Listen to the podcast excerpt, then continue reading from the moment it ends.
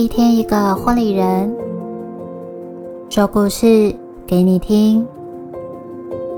欢迎收听《一百种幸福》。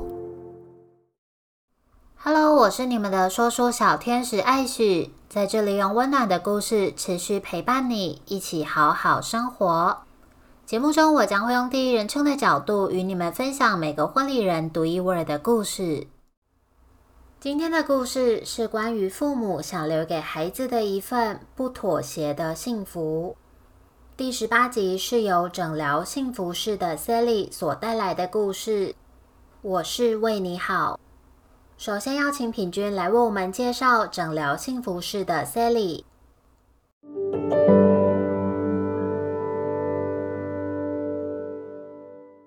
大家好，我是品君。接下来呢，要来跟大家介绍的是定席公关人员 Sally。定席公关人员是什么呢？通常呢，在你要办婚礼的时候呢，你会到很多家不同的场地去看一下场地嘛。那这个时候呢，场地方这边就会有一个服务人员来接待你们，这个就是定席公关人员。那大致上面他们要做的事情呢，就是带呃各位新人去看一下场地，为大家介绍一下这个场地的优点啦、特色啦、消费方式，还有合约内容等等的。呃，每一个餐厅或者是会馆。饭店的职称可能会不太一样，像有一些店家，他可能叫做定席公关人员，那有一些会叫做业务人员，或是有一些比较广泛的，可能会叫做柜台人员。那基本上大致的工作内容其实都是差不多的，主要就是带客人去了解一下场地的整体内容。呃，在服务客人的过程当中呢，他们也要去偷偷的观察一下新人，看一下他们。的属性会是怎么样的？在意什么部分？那有时候除了新人要服务之外呢，新人在看场地的时候也会有家人一起前来，那就可能也要帮他们的家人，也许是双方的爸爸妈妈去做一个场地的介绍。以我之前跟 Sally 合作的方式呢，就是他是定席公关人员嘛，那我是婚礼企划兼主持人。通常呢，新人他们可能会在婚礼的前一年就会先到婚礼的会场去看场地。那陆陆续续的，一直到婚礼大约前两个月、三个月左右呢，就会由我们的婚礼企划跟主持人接手，去讨论后续婚礼当天的流程等等的细节。那也就是说，在婚礼前两三个月，由婚礼企划人员接手之前呢，一直到婚礼的前一年，当新人他们如果有疑问的话，都会是定期公关人员去做服务。所以其实定期公关人员他从一开始的介绍场地、介绍合约，然后一直到签完合约之后的服务，有点像是客服人员的角色。定期公关人员都要做这些不同的服务。所以其实你们可以想象，就是在呃，定期公关人员完整服务的，也许十个月的过程当中，他手上会有非常多组的新人，可能都会时不时的会需要找这个定期公关人员去询问一些问题等等的。所以我觉得定期公关人员他们其实在心理的素质上面也是很重要的，因为。当手上有非常多组不同的新人，然后每组新人他们的个性需求、询问的疑问也都不一样，那甚至是有时候家长也会出面，所以这中间有非常非常多的细节，或是非常多要服务的一些小美感，都是定期公关人员他们要去留意的。那我觉得像 Sally 啊，他就有一种很特别的特质。大部分的定型公安人员都会有一种亲切感或者是专业感。那 Sally 她的亲切感呢，又有一点点像是那种妈妈的感觉，就是你你会觉得这个人很亲切，感觉他会帮你处理很多的事情，然后又很可靠，就是有种妈妈的亲和感这样。呃，这个特质非常好，就是当很多的客人他们到场地去。呃，看场地的时候呢，Cindy 他都很能够体察，或者是说很能够用同理心去安抚、去服务新人，然后也会提供给他们相对应的需求，这样子。那也是因为这种有点像妈妈的特质，可以把客人服务的很好的关系，所以其实有些客人他们在。结婚了之后也会跟 Sally 变成朋友的关系，我觉得这其实是双向的，也就是说，当新人他在办婚礼的过程当中，他会很期望可以有一些不错的服务人员去服务他嘛，然后让他有一个很棒的婚礼。可以呈现给他的亲友。那当然，对于 C 来说，他在做这份工作的时候，可以透过自己的专业技能，还有一些亲和力去服务不同的客人，在工作的过程当中，也会获得很多很多的成就感。所以我觉得这个完全是双向的，就是不是说好像服务人员要赚你的钱，或者是说呃客人就是很烦啊，就是在斗智的感觉，应该。好的婚礼应该是说双向的，不管是说服务人员，或者是说新人，或者是说家人，其实都可以从这场婚礼里面得到很多很多，包含了说婚礼当天的回忆，或者是说背后这些工作人员互相的一些付出跟互动方式。我觉得这种双向互动、双赢的婚礼才会是最棒的。而接下来呢，我们就要一起来听听看 Sally 她今天带来的这个故事。这个故事呢，是一个有一组有一点点难搞的客人的故事。那究竟发生了什么事呢？我们一起来听听看喽。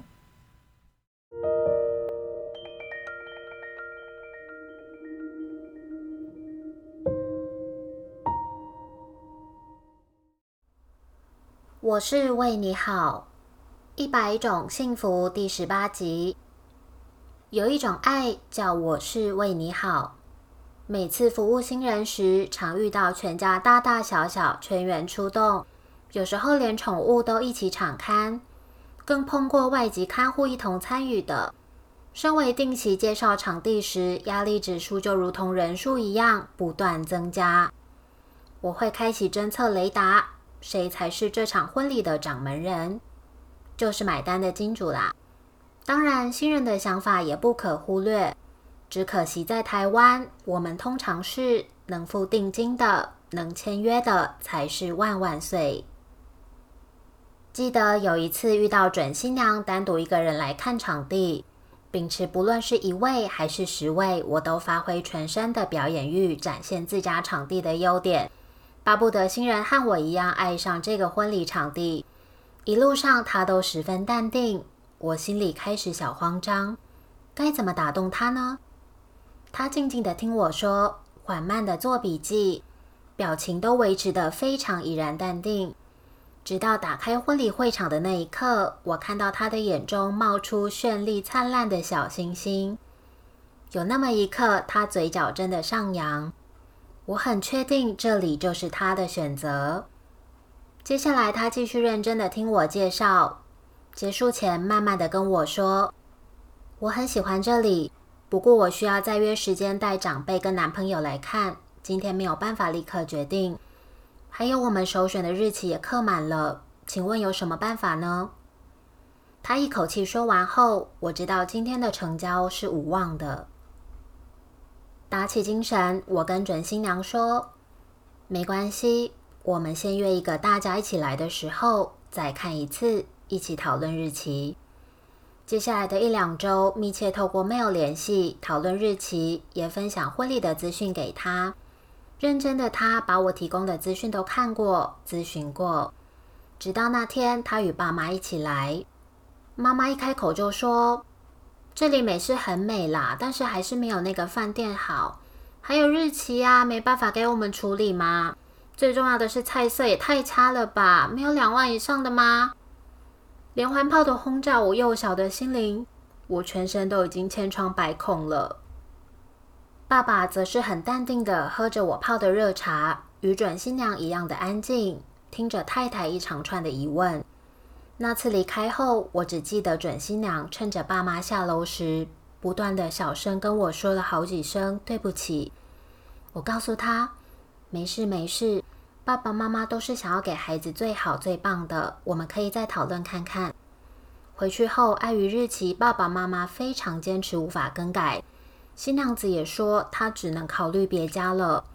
我们维持着有空就 email 交换婚礼资讯的习惯。大约过了几周后，有一天，他突然跟我说，抗战成功了，婚礼日期可以调整。他非常激动的立刻跑来签约。然后我们更密切的开始讨论婚礼相关的内容。某天他跟我说要试吃菜色，我心里想着最艰难的任务来了。首先以最高价的菜色进行试吃，试吃当天出动最高级的服务水准。我不忘烧香拜佛，祈求上天保佑我全身而退。然而事与愿违，从头到尾，妈妈一路开机关枪扫射我，我屁滚尿流的爬去主厨办公室求救。大约花了好几天的功夫，我们修改了很多次菜色。我天天纠缠主厨，不断被主厨轰出办公室。一来一往，终于产生出了完美的菜单。婚礼当天，宾客中有非常多爸爸妈妈的朋友，非富即贵。新娘子与平常一样淡定，但我能观察出她眼神中非常幸福闪耀，因为这一切的规划都是他认真努力完成。她是爸爸妈妈的掌上小公主，她高贵典雅而不骄傲。她从来不刻意显露家里的富裕，她会爸爸妈妈的直接，会跟我不断抱歉。我明白，每个人背后都有一对父母为我们撑起一片天，他们都是为我们好。筹办婚礼的过程本来就是磨合与考验，有些人步调快，说话急；有些人享受选择的感觉，喜欢慢慢挑，慢慢抉择。婚礼结束后，爸爸妈妈走过来跟我说：“谢谢你辛苦了，今天的菜色很满意。”我看到不远处的新娘开心的灿笑了，我觉得这就是最好最好的鼓励。对于定期人员来说，还有什么比此时此刻更重要呢？非常感谢，我可以为你们服务。最后补充一下。一直以来都是秉持希望与新人是朋友关系，这样也许可以更洞察他们的需求，完成更好的服务。直到我自己也结婚生子后，更能体悟，当自己身为母亲，时时刻刻想把最好的都给孩子，结婚当然也不例外。场地、婚纱、喜饼，都希望孩子风风光光、开开心心的。多年后，突然理解。当时新娘的爸妈为什么有很多的坚持？因为只想把最好的留给最值得、最珍惜的瑰宝。